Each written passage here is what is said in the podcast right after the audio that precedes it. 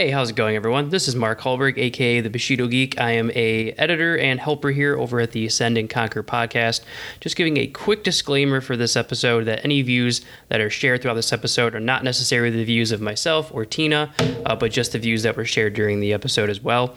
Uh, if you do want to check out some of my work, you can check me out at the Phantom Effect podcast, which will be presenting at Indie Pods United uh, December 2nd through December 4th. So make sure you're checking out Indie Pods United. I hope you guys enjoy this episode. I had a lot of fun editing it, so I know you guys are going to have a lot of fun listening to it. Bye bye. Hey there, and welcome to Ascend and Conquer, a brand new podcast where we talk all about ascending and conquering whatever it is we want to ascend and conquer. These two words hold so much depth, and we all receive and perceive them differently. What do they mean to you? Join Tina Marie weekly along with special guests for a certified fresh episode that we hope will enlighten, revolutionize, give new perspective on life, its obstacles, and how to overcome them.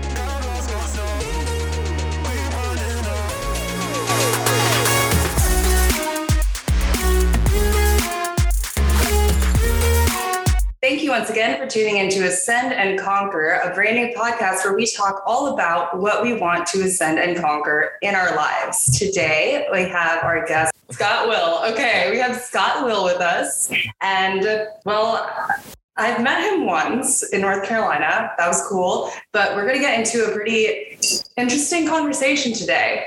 Uh, please introduce yourself, Scott. Yeah, so I'm Scott Will, and uh, I, for anybody out there looking for another channel, I run Project Truth Beam along with uh, Lux and Wills, and uh, we're just get just dedicated to truth, and uh, we do a lot of new stuff, but we also do some biblical stuff. And uh, I know you and I have had a few conversations about maybe sharing uh, how it is uh, that I come to arrive with the if you want to call it religion. Uh, I don't really use that term, but uh, I have a very interesting, unique, different way of, of living than the normal person. Yeah, I've been really looking forward to this conversation because not many people have varying different ways of participating with their spiritual groups, if you may, if I may, or if you may, do yeah. you may? well, the the um, and we'll get into the details, but pretty much anti-establishment. I, I don't fit into any church system. I've had a, a couple of friends get run out of church systems uh, for asking too many questions, and uh, that's what happened to me. Is you know I just had so many questions, and uh, I wouldn't stop with the oh it's just the way we do it. You know I continued on asking the questions and continue on seeking the truth. What kinds of questions were you asking? Uh, just different questions on on why people are doing the things that they do. So, like you you go and you go and sit in a church, and you you wonder, well, why is it that we eat this little circle wafer that has a T on it? You know, where did that come from? Or why do we set up a giant green Christmas tree in the middle of our church? I don't see anything about a Christmas tree in my Bible, you know, right. and then asking you, well, why why are we uh why are we meeting on Sundays? Why, why are why are we saying the word Lord instead of using God's name? You know, stuff like that. You know, you ask these questions and they're like, well, we don't want to talk about that. Or we have a, a, religious explanation, but they never actually give you any details. And you're like, well, that doesn't make sense because historically it, it was this. So why don't we change? And of course, if you think you're going in a church trying to change it and fix it and make it better, you are highly mistaken. They will not change.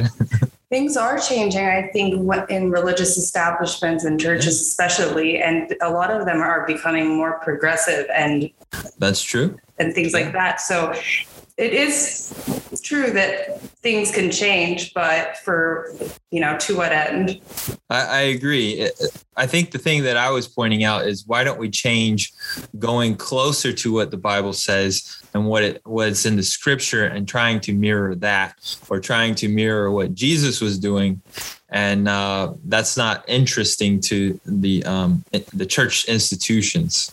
They they want to make uh, bigger, wider, and more inclusive, and uh, it's because they can get more people in into their churches, and that's I think that's the goal, right? To get as many people on, on the pews. Uh, you know, you can argue why they're doing that, but that's what they're doing. Well, in the Bible, it says that pe- Christians are going to be persecuted before the end of time. So, if that's the case, why are we seeing less people in the churches other than the C word? well, they, they, uh, there's there's you know it, it it does say that there's going to be a remnant. And one of the things that was always curious to me is if we keep making it bigger and wider and easier for people to you know claim they're christians that doesn't seem like a remnant. And the the um the true followers of of uh, of christ and if you if you look at what he says and and and try to follow what he what he did in my opinion you won't end up in a church. I don't think a lot of churches would allow the real Jesus to be there and to preach uh, because he doesn't align with their their traditions and doctrines. In fact, when he was walking and talking, he was saying, Why do you follow these doctrines of men? Get back to the simple stuff, get back to the, the original stuff that Moses told us to do. He made it very easy. It's very simple. And Jesus was cutting all the oral Torah, he's cutting the, the man made stuff, all the extra stuff, because it, it makes it difficult for people to actually practice. He was making it more simple, but we've we've missed that. We've added more stuff in. So is the New Testament what you're referring to in adding more stuff? No, not the New Testament. Um, what I'm talking about is the church doctrines, the added on traditions, the celebrations of stuff that aren't biblical. Um, I, I don't know how far you want to go, but I, I, mean we could keep going. There's there's a lot of things that have been added on. If you jump into Ju- Judaism, there is a bunch of uh, mystic stuff, Kabbalah stuff that's added in. There is um, oral Torah, which is just uh, the rabbis made up things and added it in, and a lot of people in Judaism actually are following oral Torah and they consider it scripture, but it wasn't scripture in the time of you know ancient times and stuff like that.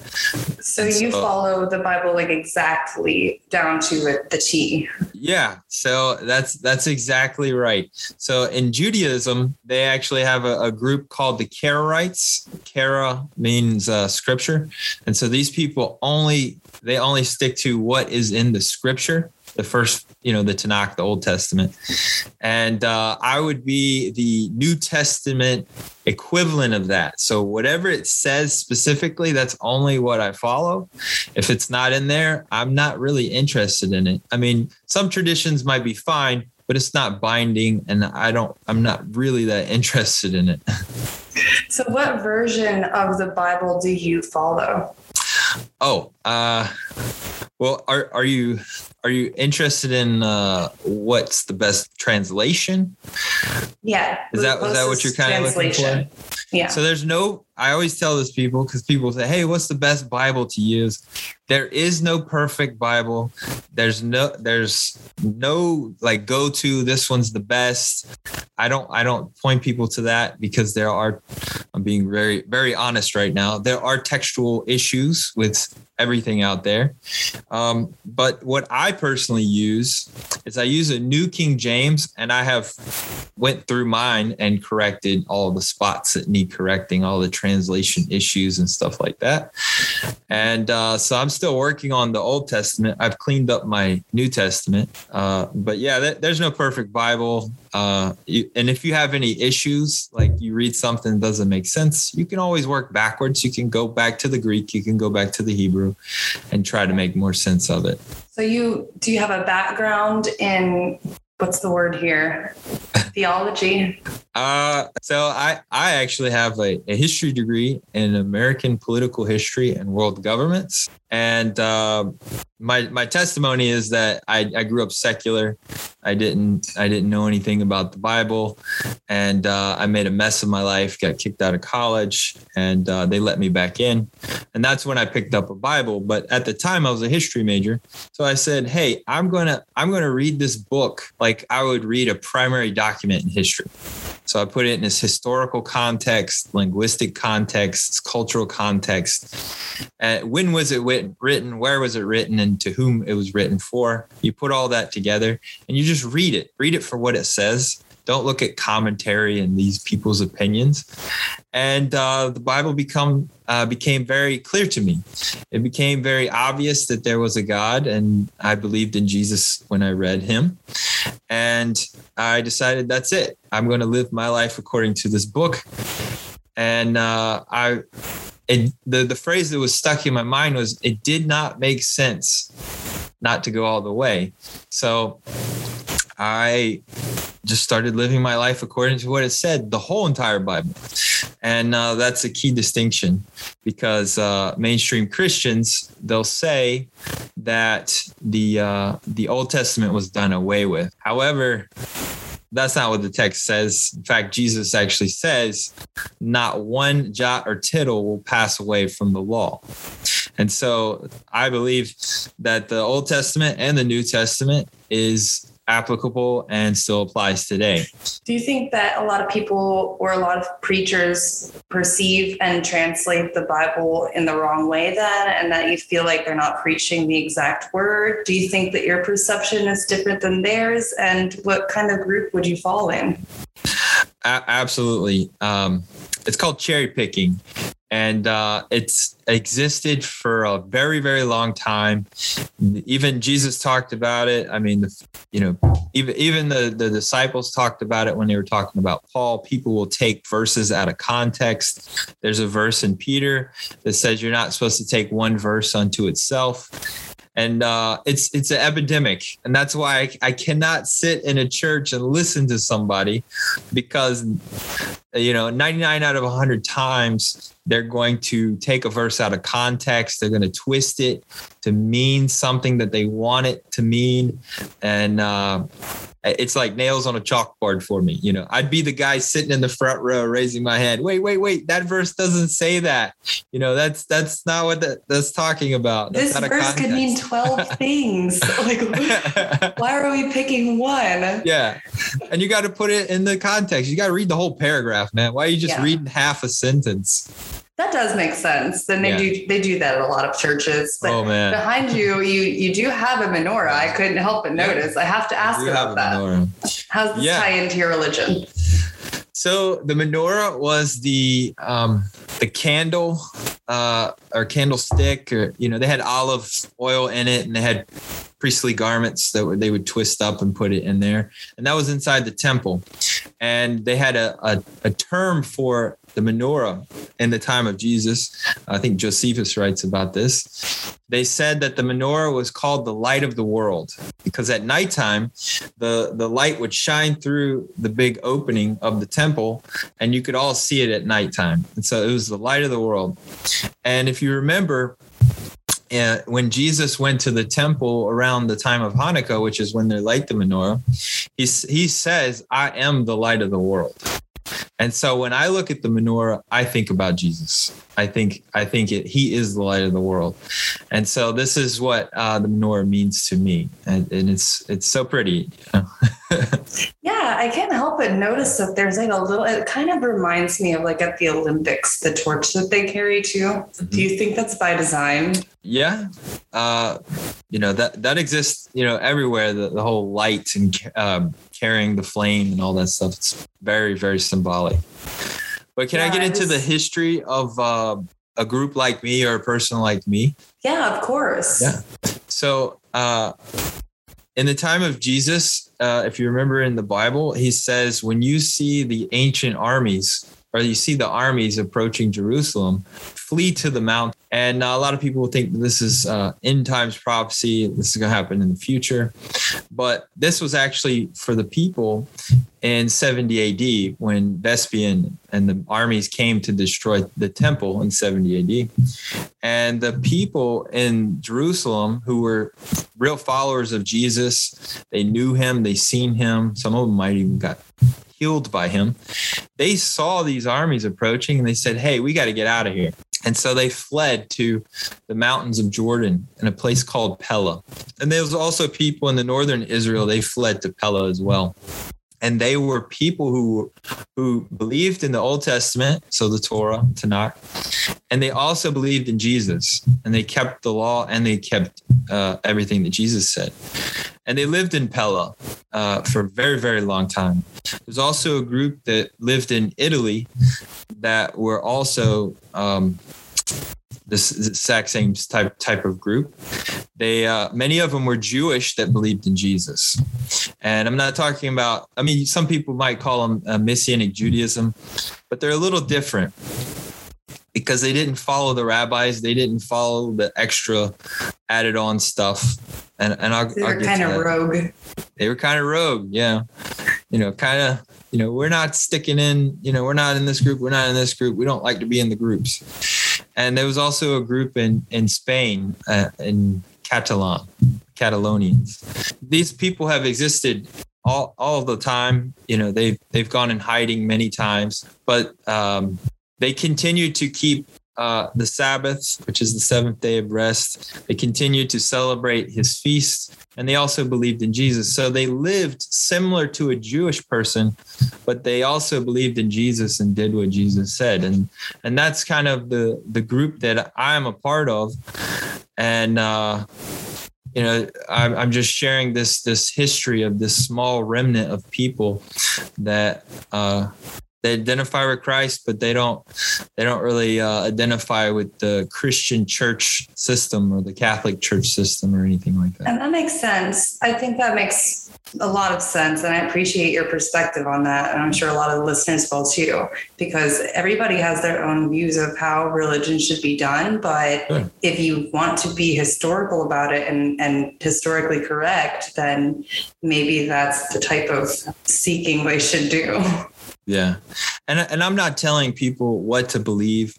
I'm just sharing uh, what it is that I believe and and what it is that I practice. Yeah. And I personally believe that the church systems, you know, this denomination, that denomination.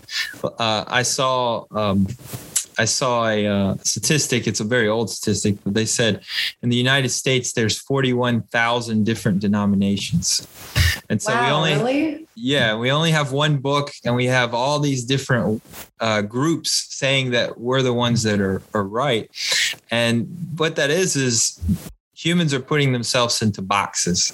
You know, I'm in this box, you're in that box. We don't talk to you. We don't we don't like yeah. you. And we're right and you're wrong. And I don't think that that's right. I don't I don't either. I don't think God works that way. I think he works across all the boxes. He doesn't want any boxes.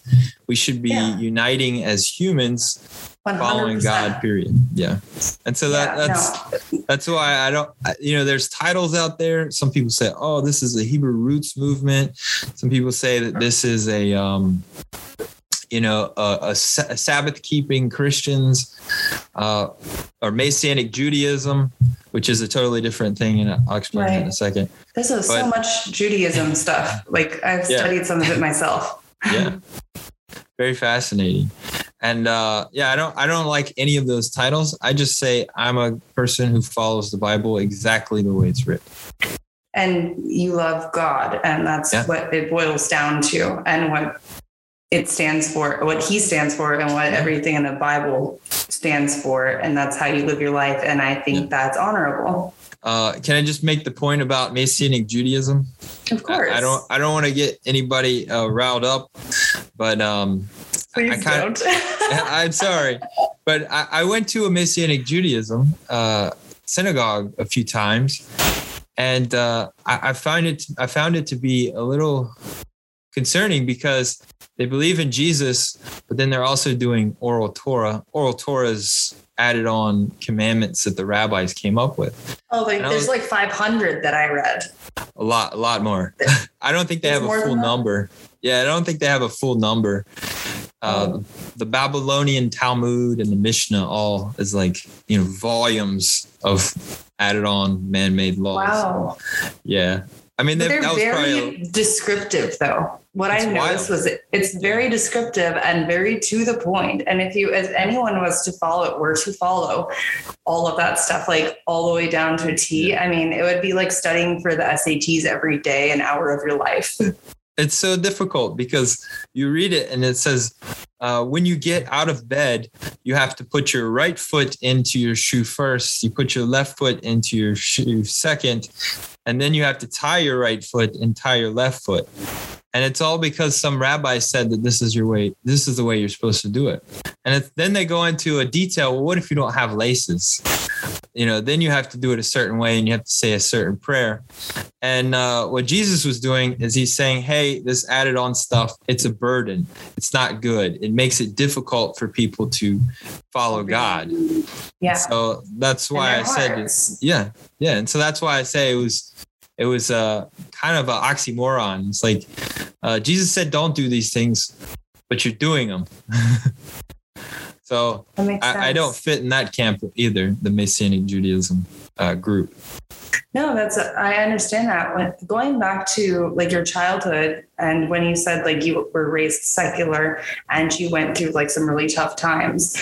Um, I have a question based on that. So the show's name is Ascend and Conquer, and everybody knows that the word ascend does have something to do with the Bible to some capacity. A lot of people think of the word ascend and think of Christianity in some form or or whatever, what have you. But when you think of the word ascend, what do you think of now where you are in your spirituality? And how did you think of how, if you were to go back in time and think of what ascend meant to you when you were going through your darkest time, what did it mean to you then mm. in reflection? I would I would say back in the day, if if I were to think about ascend, I would think about getting out of the circumstance that I was in.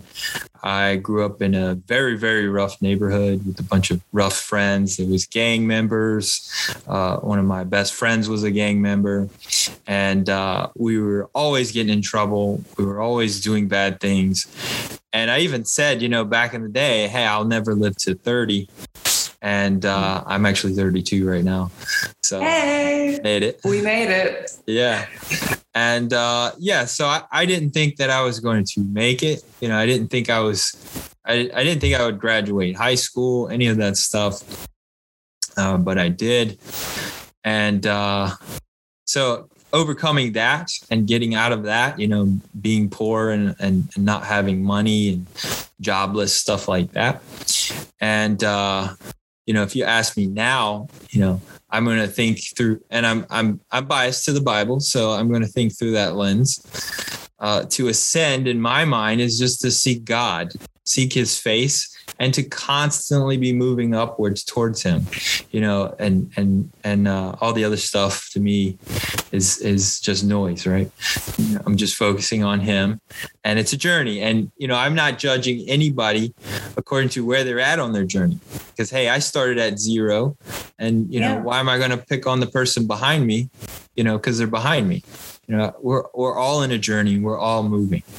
Exactly. And we all experience things differently. And I feel also that so many of us actually feel things the same, but because of labels and words attached to things, it makes things way more complex than they have to be. Yeah. And so somebody might be on a very similar journey as you. But just using different words, but having the exact same meaning, the exact same feeling.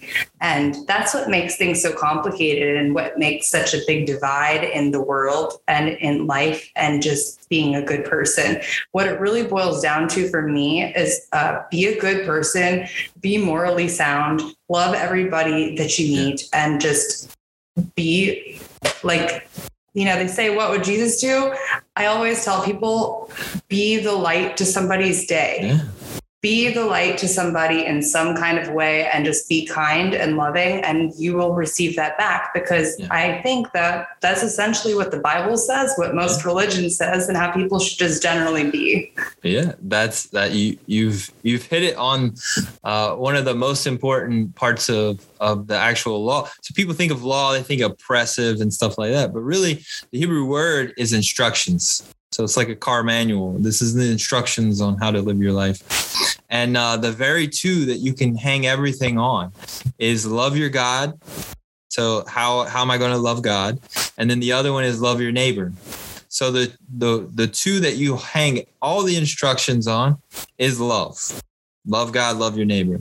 And so while you're here, you need to love everyone. You know, Jesus even goes as far as to say, love your enemy. Yeah. That's a very difficult thing to do. I've had to do that myself, Brian. Like I feel yeah. like you have too, because you've been to dark places and and I have too. We have that in common. And I have learned that the forgiveness is the strongest antidote for anything. And that if you can't forgive yourself for the things that you've done, yeah. you can't forgive other people. So it does start from within yourself to love yourself so that you can shine your light outwards and love everybody around you. And then they can in turn do the rest for the entire collective. Absolutely. I, I, would use the analogy of, you know, in the in the airplane when the cockpit when thing falls down, it's like they tell you you you put it on yourself, you get yourself good, so then you can help other ones around you. So that's what you got to do. You got to you got to love yourself. You got to you got to work on yourself so then you can be a light to other other people. If you got all these problems, take care of those problems so then you can go bless other people and you don't have so many yeah. problems in the way. Yeah, that's absolutely right. So I actually like before we start talking about everything that we plan to talk about because you know the whole basis of the show is like how you got there and like what caused it and everything like i would like you to tell me a little bit about the hardships that you went through yeah. growing up in the community that you did and what made it so difficult for you and if you ever you know felt like you were missing a piece of you and and if that's how kind of you came into where you are now yeah so i i I rode the school bus with uh, the worst section of the town. I'm not going to say the town. I'm not going to say this, um, but it was the worst uh, worst part of town, and uh, there was cop cars and shootings all the time, and a lot of my friends were in that little area, and um, you know we would run around, get in trouble, and ride our school bi- our bicycles to places we shouldn't ride our uh, bicycles. Thankfully, my parents never found out. They they uh, they didn't want to know. They didn't ask. as long as I'm still alive, yeah.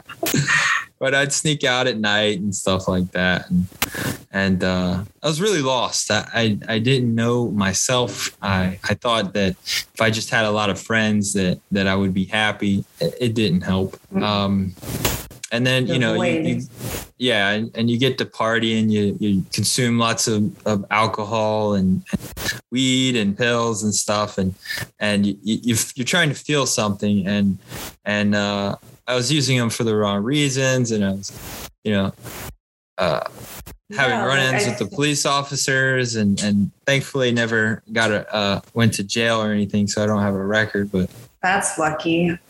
Yeah. And uh my my best friend right after graduation. So he had a full scholarship to a football school, and uh, and I was I was surprised he graduated because he he was he was in a he was in a gang, and oh, really? uh, yeah, and he actually had a heart he had a heart issue. He, oh. he didn't get in trouble with you know gang or anything. Nobody shot him or anything, but uh, he had a rare heart condition, and he passed away. And and uh, it really jarred me, and I, I got really lost because yeah. you know going through life with with your best friend right there, and then he's yeah. gone, and so any problems that come come about I don't have anybody to turn to. So I was really lost. And I went off to college and uh, I was supposed to play baseball. I thought baseball was going to save me. You know, um, that's going to be the thing I'm going to put all my attentions into, and and uh, it, will distract me from you know being lost and whatever. Right. And, and wait, did you feel lost at the time, like, or were you just going with emotions? Oh, I was, yeah, I was completely lost. I was, my world was shattered because me yeah. and this guy was, uh, we were the best, the best friends, and we spent a lot of time together all the time. And, uh, ah, yeah. anyways, but, uh, you know, and then, uh, I had a roster spot promised for me yeah. at, at the, um, on the baseball team, and uh, all I had to do was be there the first week and, and do well, and they would they would take me and I went to I went to a party and met some girl, and uh, she had a rare strand of strep throat. Oh boy! She was a carrier, and yeah. I I didn't I didn't know that she looked perfectly healthy. Right. And uh, I actually liked the girl. I wanted to date her, but ended up kissing with her and stuff. And she she gave it to me, and it almost killed me. Oh my I almost died. Yeah, What? yeah. The strep throat uh, gave me a heat stroke, and I lost all my water overnight. oh my and, uh, goodness. Yeah. yeah, Thankfully, I passed out on campus and there was nobody there. Thankfully, What? my roommate found me and dragged me into the car. Oh my And- goodness. Thank you for them. Like, Yeah. please. So grateful for uh, my roommate who wanted to check on me. Yeah, you're really lucky that that, that person was there. Yeah. I am I, I'm very lucky. Yeah, 'Cause you're I- I wasn't far- Yeah, I wasn't far away. They said I was probably about 30 minutes from starting brain damage. Wow. Yeah. And uh, they they dragged me and put put me in the car and they took me to the ER and everything. And I woke up in the ER just so totally confused and lost. Like, where am I at? You know, how did I get here?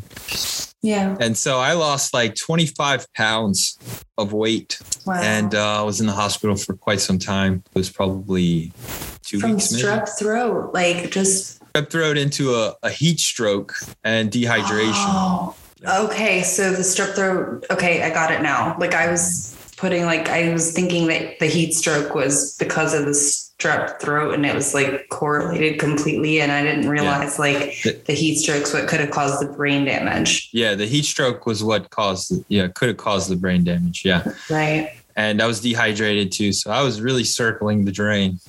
Yeah. And um, yeah, so when I got out of the hospital, I went back to my um, coach and I said, Hey, I, I had this health situation and I missed the first week of, of baseball. And uh, he said, Hey, man, you know, you got to focus on your health. You lost 25 pounds. Uh, oh, I bet that was horrible for you. yeah, I was like, okay, uh, I'm, I can come back next year, is what he said. Not, you're not playing, and uh, that was Hmm. that was pretty rough too. That was another one.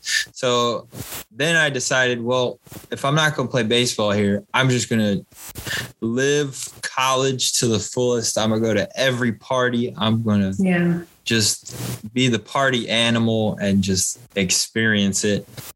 And uh, that was not a good recipe. No. That was not how, how long did that go on for you before you started kind of spiraling more out of control? Uh, it was about a year and a half of of uh, you know, and you know, you get a little bit of a grace period, and your grades start going down and down, and down. But I did that for about a year and a half, and I was going to class, and I was sort of keeping my grades going, but really not. And then it just got too much where I wasn't even going to class. Oh no, that's why Yeah. you were out of school and then you ended up being back in school. Yeah, they they kicked me out because I I, you know, I made a wreck of my grades.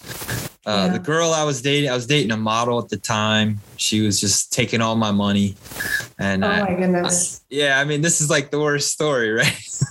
Yeah, this is but it has a good ending. It has a good ending, I promise. I um I was flat broke. Uh, I got kicked out of college. My girlfriend's like, "Well, you don't have any money. You're no fun. Peace out." Oh my and- gosh. Yeah, Wow. and I, I had a job lined up for the summers and everything. I was, it was a good job actually. It was landscaping. I was an assistant manager, and I called him up and I said, "Hey, you know, I just got kicked out of college. Uh, you got my job ready for me?" Because he promised. He said, "No, I got someone else for you." So People are so unreliable, even Yeah. even more so now, but yeah. yeah. So then I moved back to my parents' house. I'm broke, no job, all that stuff, no girlfriend, no money. And uh, at that time, I was starting to have uh, back problems uh, with the bulging disc. Ooh. And uh, yeah, and then I was in a back brace at that time, and I was like, I can't get any worse. this is like the worst scenario, and I don't even have my best friend. Jeez, And- that's the that yeah. must have really like been like the nail in the coffin for you at the moment. Like that's just terrible. And rest in peace to your friend. But I also wonder if he Do you think you'd be in the place that you are now if things hadn't gone the way they had? That that's uh I wonder that sometimes. I don't I don't know. Um Right. my my best friend, if he was there, he would he would have been coaching me and giving me advice. Hey, you know, you, you should, you know, at least go to class. You know, he he would have Yeah. gave me some pointers and I would have completely listened to him. You know, I, Yeah. I was very anti-establishment and rebellious. You know, I wouldn't listen to anyone else, but I'd listen to my my best friend. Yeah. So I don't know. That's a good question. But, you know, I, I think all this happened for a reason because Mhm. uh, m- That part. uh, yeah, I, my, uh, one of my friends back in, who was still in college, didn't get kicked out. He said, Hey, you should write an appeal. And I was like, write an appeal? Really? Think they'll let me back into college? And he was like, it's worth a try. so I wrote this amazing appeal. I mean, it, I, I spent like 10 hours editing this thing, tweaking it. oh, wow. Yeah. I wish I kept it. Maybe I can find it some somewhere. But uh, I sent it to them and they totally accepted me. They said, yes, Wow. we'll let you back in. That's amazing. Yeah. I did not see that coming. Right? But you Yeah. tried, and that's all that it Yeah. takes sometimes. yeah. And when when they accepted me, I said, this is my redemption. This is my moment to fix Oh. everything. I, I said to myself, I know how to destroy my life. I know how to do all the wrong things. I said, Albert Einstein said, the definition of insanity is doing the same thing Same over and over, over and over, and, expecting a different, different, result. result. result. Yes. So I said, I got to do something completely different. I can't do what I've been doing because I know where it gets me. So I I said I got to go looking for the truth because I wasn't looking for anything. I wasn't trying to learn anything. you were done with girls at that moment. At Two. that moment, I I didn't have a girl. Then I didn't have money. They didn't want me anyways. Oh my gosh, that's so horrible. Like what? I know it's horrible to say, but the girls that I was trying to talk to at that time, No, they I just understand. wanted money. Yeah. That's, They wanted a that's still time. crazy to me. Like I still don't get that. Um, I think that that's a big problem in the society that we live in is that people expect they have expectations for the ones they're in a relationship with, and it's like you Yeah. either accept this person fully and love them, everything included, or not, because love is a choice, just like religion is a choice and a decision too. And if they say God is love and and love is God, then that means we just need to love everybody. And so if you can't do that, then there's some eh, real deep soul searching that needs Yeah. to happen. Yeah, absolutely. And so I went on this, you know, I got to find the truth. Wherever it takes me, I'll go there.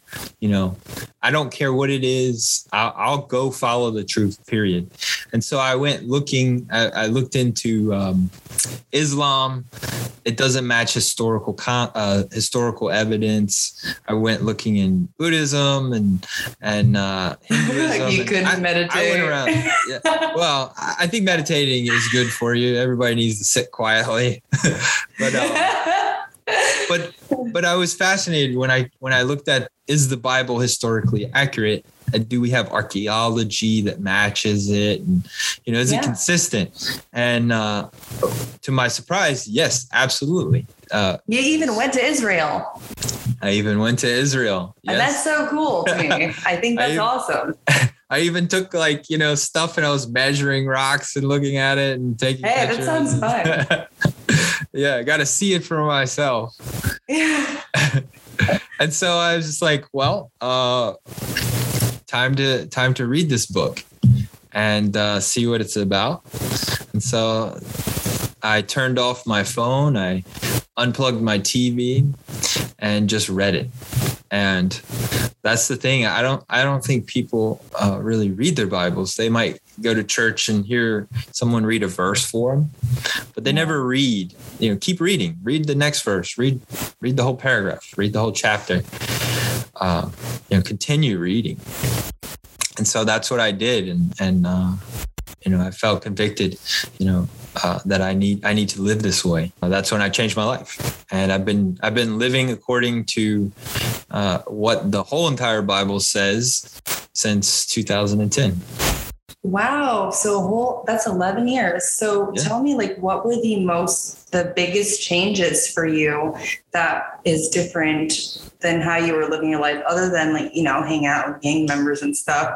I'm saying like what actual commandments I guess I would use for this? Yeah. Do you yeah, that's my question. Well, it was a it was a process because of course you can't know it all immediately. Right. But I would be reading and I would see, oh, it says not to lie. And I would be like, okay, well, I'm not lying anymore ever again. I'll tell you exactly what you want to hear, or I'm sorry, exactly the truth of the matter.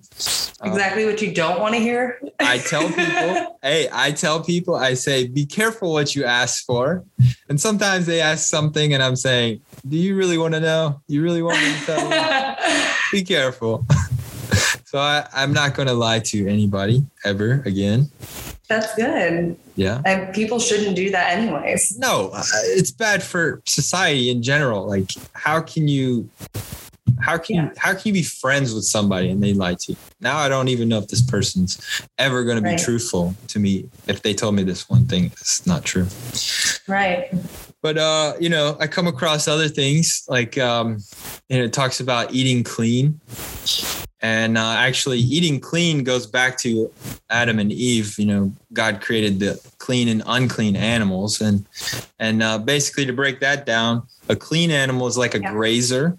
You know, an animal that eats grass or something that's clean. You know, they're like a you know grass fed bison, grass Yeah, stuff like that. Yeah, because Yeah, my and fa- then, uh, family has a ranch, so yeah yeah we like our they're- grass fed. they're not they're not eating crazy things that are going to you know move into their their tissue but like uh and un- cellular, like like your whole everything, like your cells, like they change, right? And I feel like if you eat, and I was just talking about this to Brandon the other day, that like the food that we ingest really can like affect our entire being, our whole psyche, our mental everything. Like it can just completely destroy somebody. And that's why they make food that like at fast food places so addictive. And it's Yeah. so disgusting, actually. Yeah. i completely agree absolutely you know you, you eat a bunch of toxins and and uh you you You're a devoid your- toxin. you devoid your body of nutrition and you're going to feel terrible you're not going to have energy you're going to be moody your your your whole personality is going to start to to shift.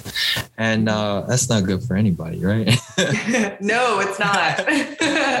but uh yeah so unclean animals would be predators and scavengers. And why you wouldn't biblically speaking god was like well i don't want you eating those. They need to go around cleaning the environment. And they suck up all the toxins. So they suck up mercury.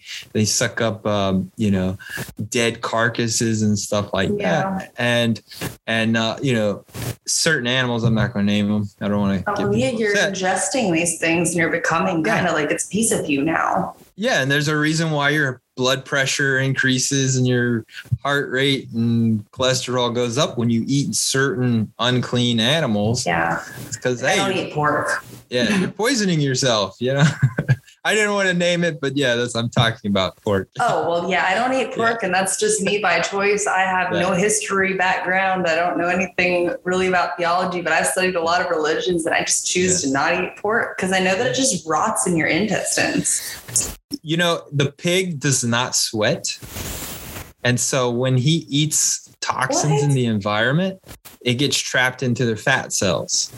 Oh, And so when you cook the pig and you heat it up and the fat starts bubbling, all that stuff, you're releasing those carcinogens that that pig has absorbed.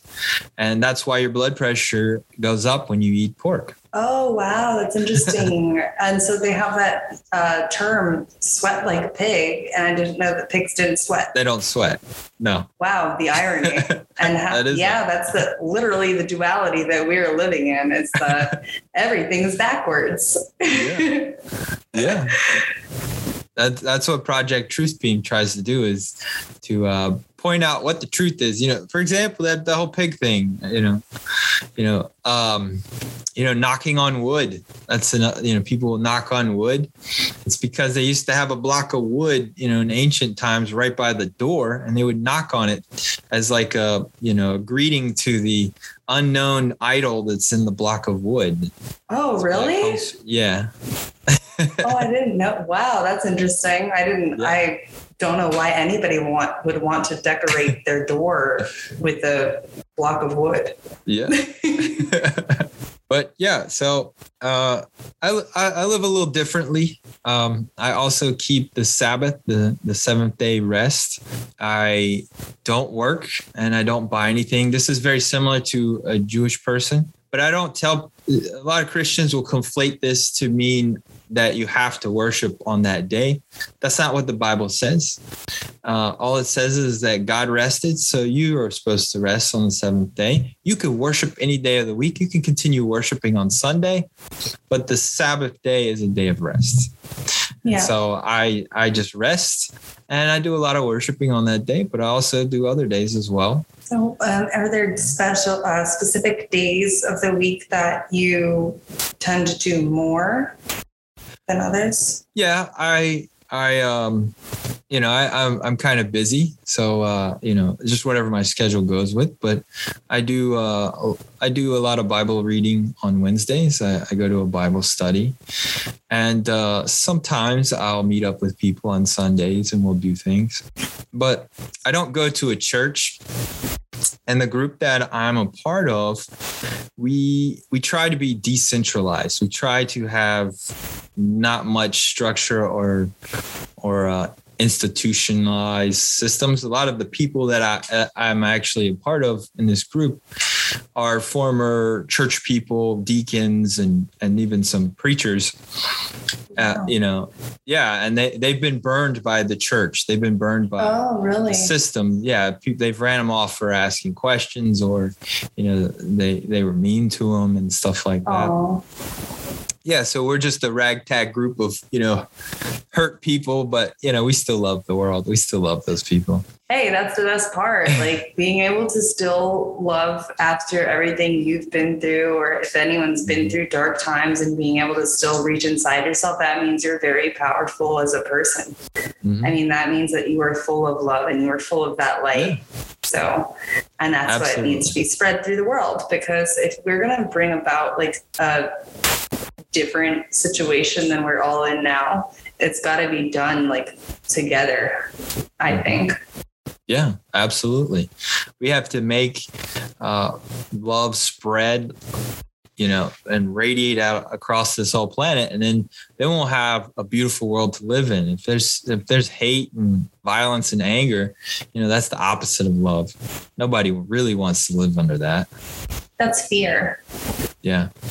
Um, but getting back to uh, our group, we um, we meet we meet on Sabbaths, but we uh, we it's not exclusive, and um, we also celebrate the feasts. There are biblical feasts in the Bible. Uh, you know, God cre- uh, created a party animal, and He knew it. He knew that we would love to get together and eat and dance and sing. And so uh, we celebrate them. Um, there is no temple, so you can't keep the feast. You can celebrate the feast. And there's a difference. I know there's some people out there that think they, they can keep the feast. Can't yeah, that's interesting. Them. Yeah. It's a really, I feel like a lot of good analogies can come from that, that people would be more easy, uh, it would be easier to understand because if we were to take that from biblical context, that would be, I can see why that would be confusing to a lot of people that are trying to understand and follow the Bible. Yeah. And even if they mean well. So there's so much that can be taken out of context, but that's really interesting. Yeah. Yeah, that, that, and and there's a lot of uh, mainstream Christians that I, I, talk to, and they say, "Well, you know, are you going to start doing these Levitical, you know, laws, and you're supposed to do this, you know, you're supposed to dress this way," but those are for the Levite priests. I'm not a Levite priest. And What there's also a Levite priest is just one of those people who was a certain uh, from the the line of Aaron. So they had a certain genealogy, and Oh. their job was to work in the temple and do the animal sacrifices and praying and all that Oh. singing and stuff like that. And uh, the other part of the the whole conversation is there's no temple. The temple's been destroyed. So that part in the Bible, you cannot. You nobody can keep it. It's impossible. So And isn't the body the temple? Yeah, our bodies are now considered the temple to house the Holy Spirit. So God can work in us, and our bodies are supposed to be um, the temple that He resi- that He uses. And so um, I totally agree with that. But I'm talking about when I talk to people about the Old Testament, and they say, "Well, you got to keep that." Well, that's not for me. Um, that's for the Levite priests for a temple, and there's no temple. And uh, you know, I get these conversations, and they're like, "Well, you're not. Fo- if you're going to follow that, you should follow this." And I'm like, "Well, that's not about me. That's." Um, I actually did a, a study looking at the biblical uh, law, and uh, the rabbis will say there's 613 laws, and how they got to it. I know we talked about gematria, and uh, I'd love to get into that too. But the rabbis say there's 613 laws because um, I think it's Laban. Laban was a perfect man, and he never uh, broke the law. And this one word me uh, adds up to 613. So there must be Oh, yeah. 613 laws. But when you actually count them, they they double them and double them, and they're trying to get up to 613. So there's not 613. There's probably somewhere around 350. And uh, when you actually look at the laws that apply to you, because the temple, if you take the temple stuff out, uh, they don't apply to you. So last time I checked, it was a roughly around 237 laws that actually apply Yeah. to you. You know, these are being don't steal, don't murder, don't Right. Mm, Like things that don't make sense now, like according to the time that it was written, is what you're saying. Is that Yeah. two and 13 still apply to the society that we live in in this Sure. modern age? exactly. Okay. Yeah. And so, you know, 237 is not difficult when you compare it to our government laws. There's probably a million laws on the books, and you can't keep all the government laws. it's impossible. One of the laws in Texas is if you say you're married seven times, you're Texas married. really? Wow. I thought that was hilarious. also, if your feet stink, you have to pay $5 to the complainer. Wow. So those are That's two million dumb laws. yeah. You know, how, how can you see there's laws that they're breaking and they have no clue they exist. Yeah, right? My feet are stinking right now. this I remember- problem. I remember hearing one, I think it was Arizona, and they said uh, if you can't smile if you're missing more than three teeth. Oh gosh, what a travesty. Yeah. and you know what? yeah, I to somewhat keep agree. your mouth shut. Yeah. Well, so yeah, mean. like if you, well, that is mean, but like if you're rotting your teeth away and the temple Yeah. is a holy place, then obviously you're doing something wrong for your teeth to be rotting. yeah. But, um, uh, I know me and well, you. one second, I'm still Yeah, listening, so keep talking. So yeah, Okay. hold on one second. Yeah. So um, I know we were talking earlier about gematria, and uh, you know I thought I would add it in that there, there. I I did study a little bit. There are biblical numbers, and you find them everywhere. Yeah. But there are there are some some strange uh, coincidences. You know, I don't I don't push gematria that much because um, there are because people use it in Kabbalah, they use it in occult groups and stuff They use like it that. for like evil things, but like it's Yeah. it, it still is a part of the actual religion. Yeah, exactly. I, I think that there's something to gematria. Um, there's certain things that I've I've found that it's like you can't ignore this. This is something, you know. Yeah. What it means, I you know, it doesn't change things. Like for example, um, when you do um, gematria for the uh, Jesus and his name in Hebrew, Yeshua. It adds up to, I'm trying to f- flip to my notes. Give me a second. That's okay. And I I, also noticed that. Oh, sorry. Go ahead. Yeah, I think it adds up to 49. Okay. And the when you add up the word Torah, which is the first five books of the law, it also adds up to 49. Interesting. So you, you have Jesus, who was the walking, talking. I'm sorry, it's 53. I have it here in front of me. So Yeshua, which is Jesus in Hebrew, it adds up to 53. And the word Torah adds up to 53. And if, and Jesus was the walking, talking Torah. He he was the epitome of the books. He was the the law. And uh, you know, the, the word uh, year in Hebrew is shin. Um, sorry, uh, shana, and it adds up to 355. And the biblical Hebrew calendar is 355 days of the year. oh, I didn't know that. So Yeah. 10 days are out. Well, that that would be the, the solar calendar is 365.2 or point something, and uh, the the bib, the biblical Hebrew calendar is based on agriculture and the moon, the phases of the moon. Oh, I love the moon. Yeah, yeah. I mean, it's right there in the Bible when it says new moons. We're supposed Yeah. to be watching the moon and watching. I always watch the light on moon. it. Yeah. Every new moon and every full moon. Yeah. Yeah. We're, we're actually coming up on uh, a biblical feast called Trumpets, Feast of Trumpets. And it's Hold the- up. Okay. Wait a minute. This Yeah. I'm gonna take this out. But like, let me tell you, Brian, Okay. the past three nights, I've heard uh two, okay, last night I said something, but the two nights prior at nighttime, like between midnight and 2 a.m., I couldn't sleep. And outside of the window, I heard three trumpet sounds Ooh. first night. That freaked me out. I was like, but it could be a car honking. But then it happened the second night, and I was like, what's going on? And then last night, I was just like, do you hear the trumpets? Like I asked Whoa. Brandon, and like, but he was like passed out, and like it went and exactly the same way it did three times. All Uh-huh. three nights, and I'm really curious to see if it happens again tonight because it was crazy. Maybe they're doing it leading up to Feast of Trumpets. I, I, I don't know. Is What- that what, what you're did it- talking about? May, maybe. Well, it's uh, on the Jewish calendar. The rabbis did a, a switcheroo. They they called it Rosh Hashanah, and they took out Feast of Trumpets. Rosh Hashanah is not in the Bible, and they uh, they said it's the head of the year, the beginning of the the year, but it's it's really not the beginning of the year. But what it says in the Bible is the Feast of Trumpets, and you you um you do that feast, you're just blowing and shouting. That's that's what the feast is. You get together, you eat, and you blow trumpets and shout. kind of fun. yeah, and uh, that sounds like a lot of fun. yeah, right.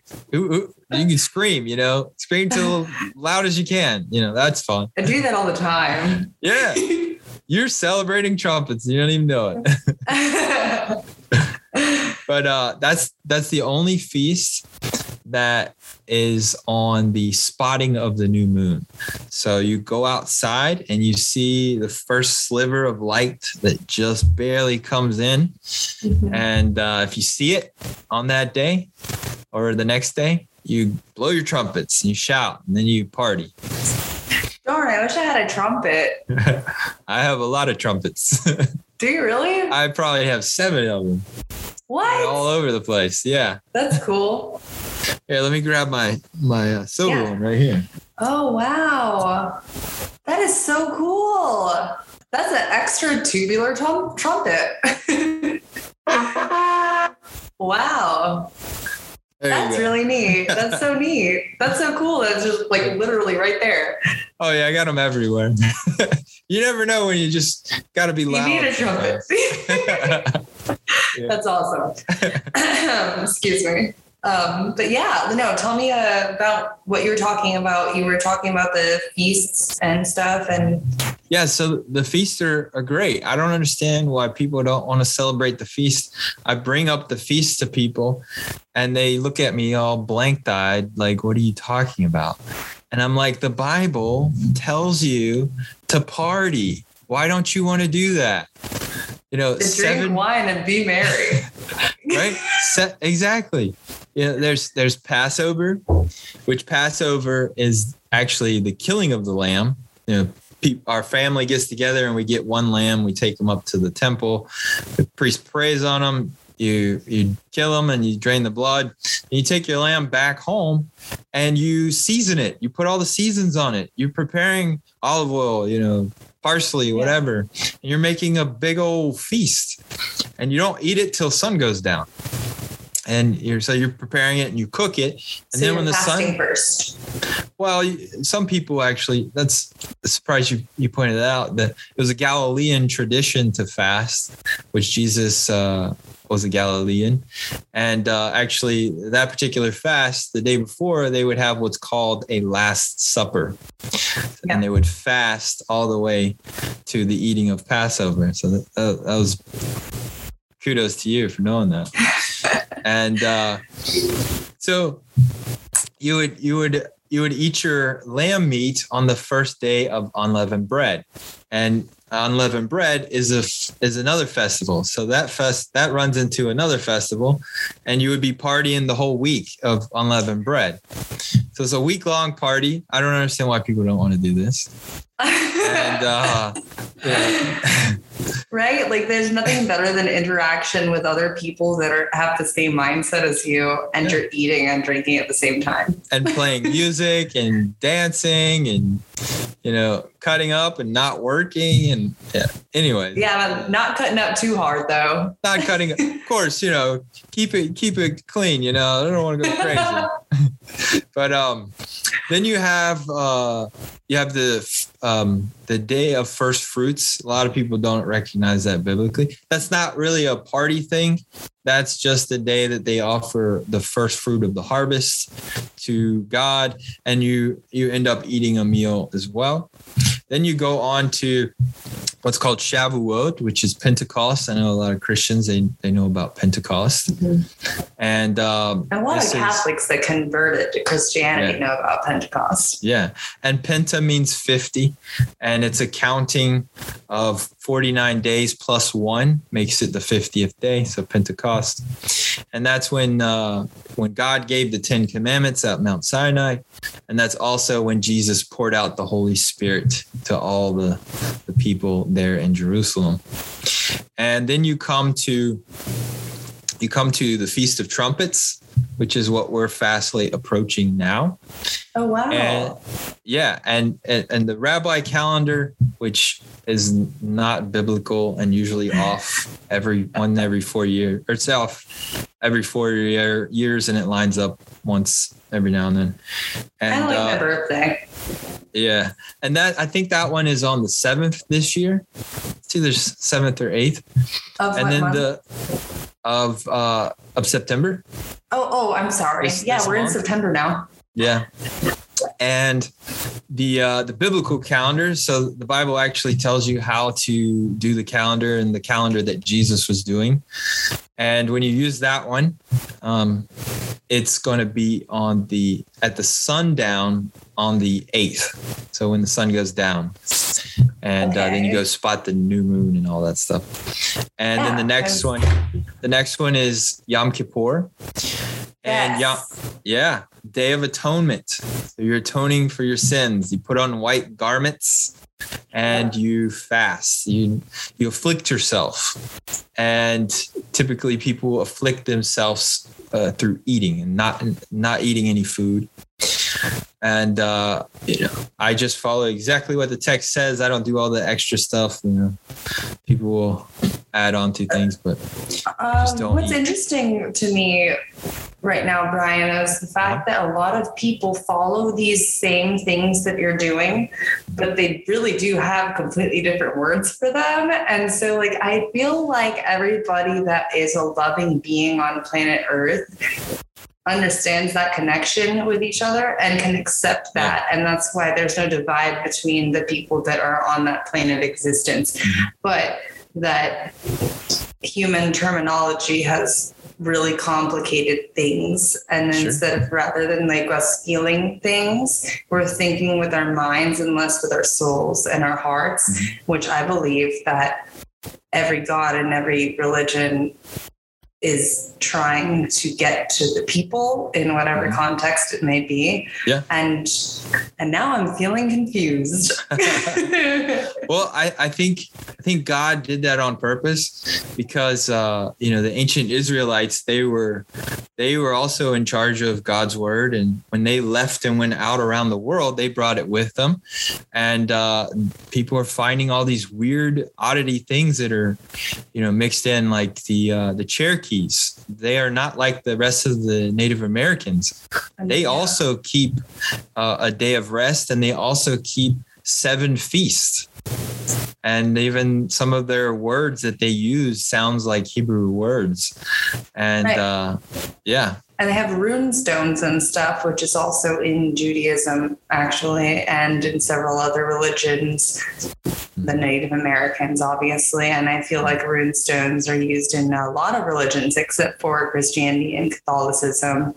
I think it's really interesting. And I think that we all have power within ourselves because it's given to us by whatever God or universe deity serve, I guess. Yeah. It would be the word to say it. So, like, we all have like this power and energetic being within us to be that loving person and to spread love and spread truth and be just a good person so that we can be examples for everybody around us. And so, just because we have different terminology, terminology doesn't mean that we aren't the same. And so uh, the divide needs to be closed and a lot of confusion needs to be ended because it's really sad. And everybody that's affected within our world is affecting the people around them and so we're destroying our world right now and that's that's my opinion we're destroying our world by Yeah. With the lack of love with the lack of communication and understanding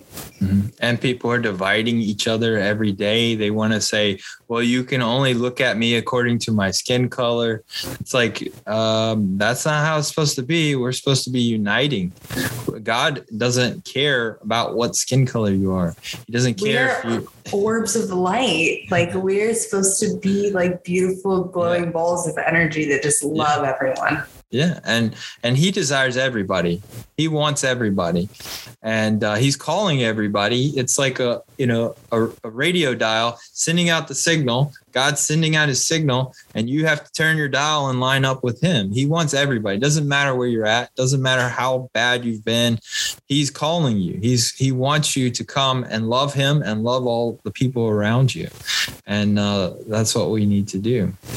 Yeah absolutely do you think that do you think that terminology matters in this case Well, uh, I, I like to look at what Paul uh, did.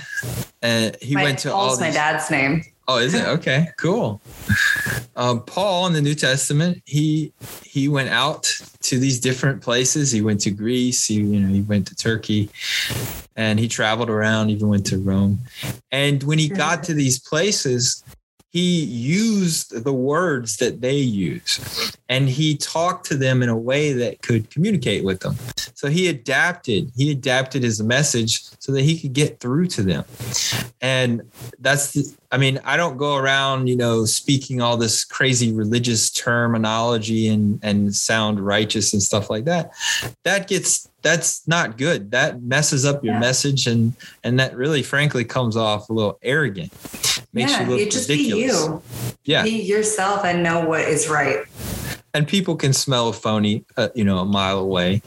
And so when i'm talking to people i just i'm straight up with them. I'm not fluffing things up. I just tell it like it is and and i try to Yeah. communicate with them and i say it in a way that's gentle and nice and kind. And and if if they have ears to hear they'll hear it. If they don't it's okay. You know, yeah god will so send someone else. create yeah you can't Yeah. you cannot uh, your perception is not somebody else's reality and you can't change somebody you can't you can't force change change has Yeah. to happen naturally and on its own and that's unfortunately like what stops a lot of people from reaching their enlightenment in life is the fact that they are so excuse my French, they're so hell bent on changing other people so that their life can be changed. But really, Yeah. it's about changing yourself and changing what your attitude and actually doing it, not just saying it, Yeah. taking it and doing it and spreading that like cream cheese all over everything. Exactly. Yeah, you, you cannot control people's minds. In fact, when you try to control people's minds, they're going to rebel against you and hate you. of course. So the best thing you can do is plant a few seeds and of information, and that's all you can do. And let let you know God and let them water it. Let them take care of it. And Yeah, if they want to do something about it, they do something about it. But at least you, you know, left a little bit of love with them. Oh, I love that. Throw, what throw, else? is there- throw love around like it's confetti. yeah, no, seriously though, like that's that's something I live by every day that will never change. And throughout this entire podcast, that's what I'm going to spread. So, and that's what's happened in the first and second episode. It's already been released with um, Daniel Bruce Levin, which ironically, it was saying Levin is. Uh, Ah, Yes, so his name is Daniel Bruce Levitt, and he has a book called The Mosaic. He's a wonderful author and just a beautiful person. And he's a hippie, but not. And it's like, he's mind blowing. And then we have Andy Grant, who also thinks very much the same way. A lot of my friends, I think, do, and I feel really close to them. I even asked, my friend Jeff Dwoskin, who also has a podcast, and he's hilarious. And um, I was asking him about Judaism and stuff, and um, under trying to understand all of the different laws that they have, and it came to my realization that just because somebody is Jewish, for example, doesn't mean that they follow that exact strict pattern of, you know, what it is in religion to be Jewish, because Yeah. there's different types of it, just like there is with uh, Christianity and Catholicism and Buddhism, and there's so many different facets to each religion. It's it's really intriguing to me. Judaism also, in in over a course of time periods, that term has changed to mean something totally different. And so, in ancient times, it just meant that you were from the tribe of Judah. So your oh. tribe was over here. We're tribe of Judah, and Jesus actually came from the tribe of Judah.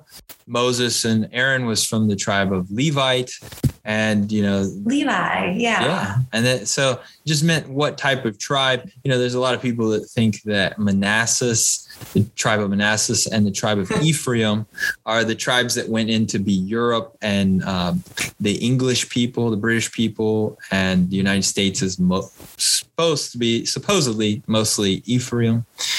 You know, how it's hard to prove something like that. But back to Judaism.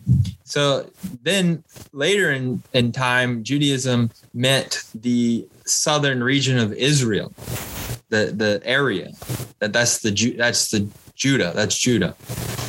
And then later, you know, fast forward to now, Judaism it me- it means this religious uh, group of people, but also this group of people that is Jewish by blood. They they have this lineage that they're all tied together, and uh, And yeah, so it's it's important, too. mutated. Yeah, all that's Yeah. important, but it's mutated. So when I talk about Judaism, I don't.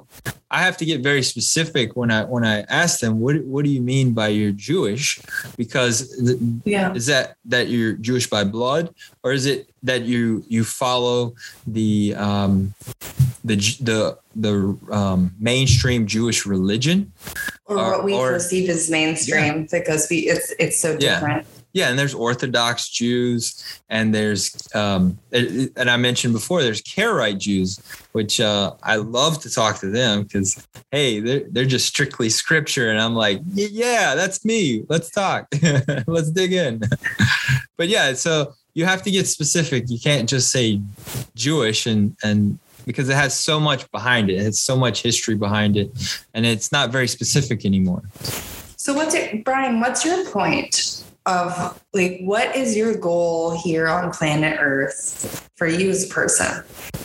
My goal, wow, uh, to love God and to seek God and to continue to learn about Him and His ways and to love everyone around me and to uh, share God with them and uh, tell them that God loves them and He wants them.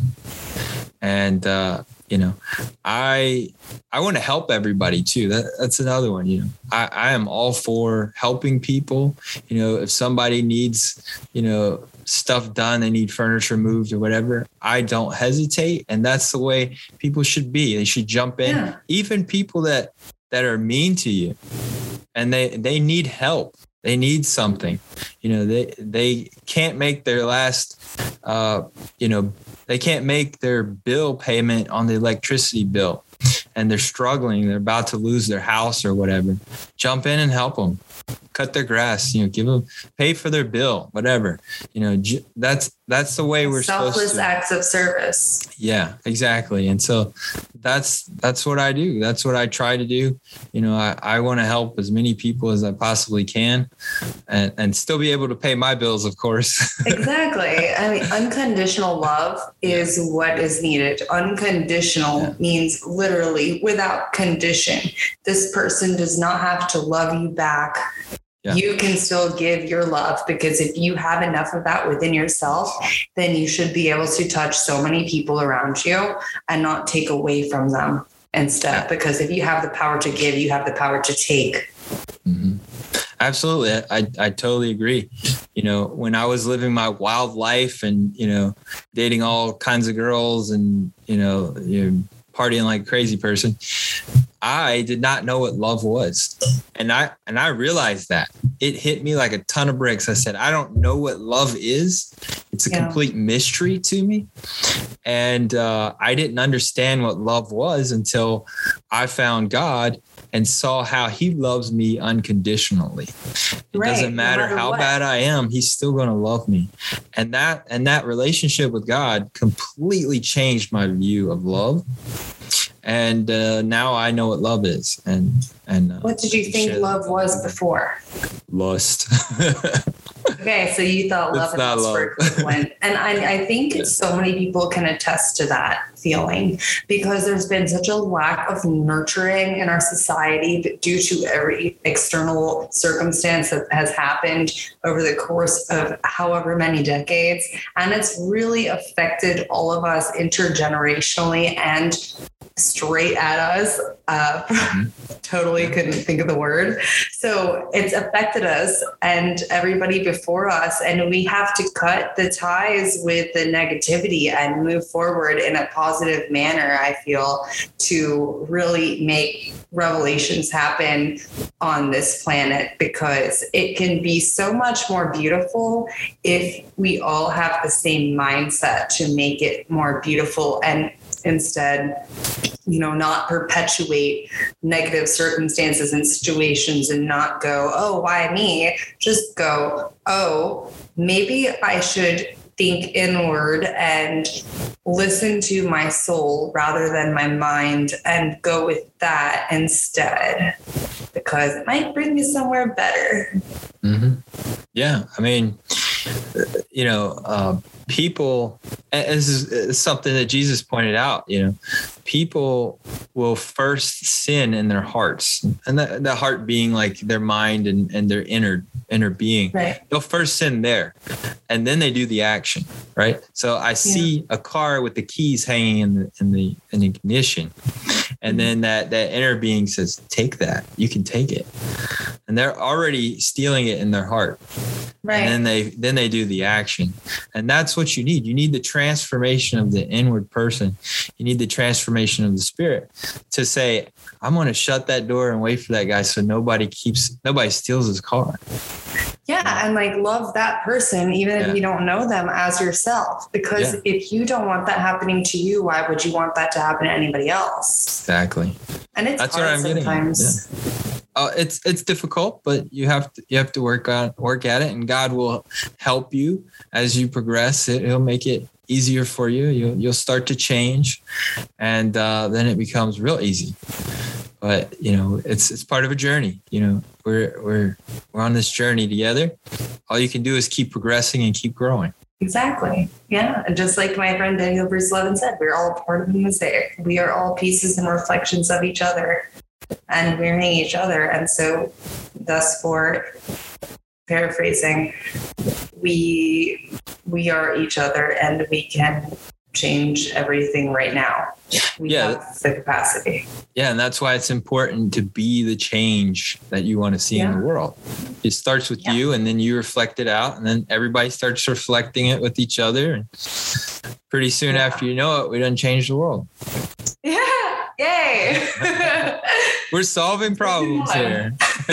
no, seriously, these are major problems. Yeah. well, Scott, it was very good talking to you. We can still talk after, but I need to clean up this mess. Yeah. Um, unless, uh, any final thoughts? Well, I, I just want to say I, I like what you're doing with your, your show, and I want to encourage you to keep going and keep interviewing people. And uh, you know, if you're interested in what I'm what I'm saying, and uh, you want to check out my page, is Project Truth Beam on YouTube and Rumble and Brighteon.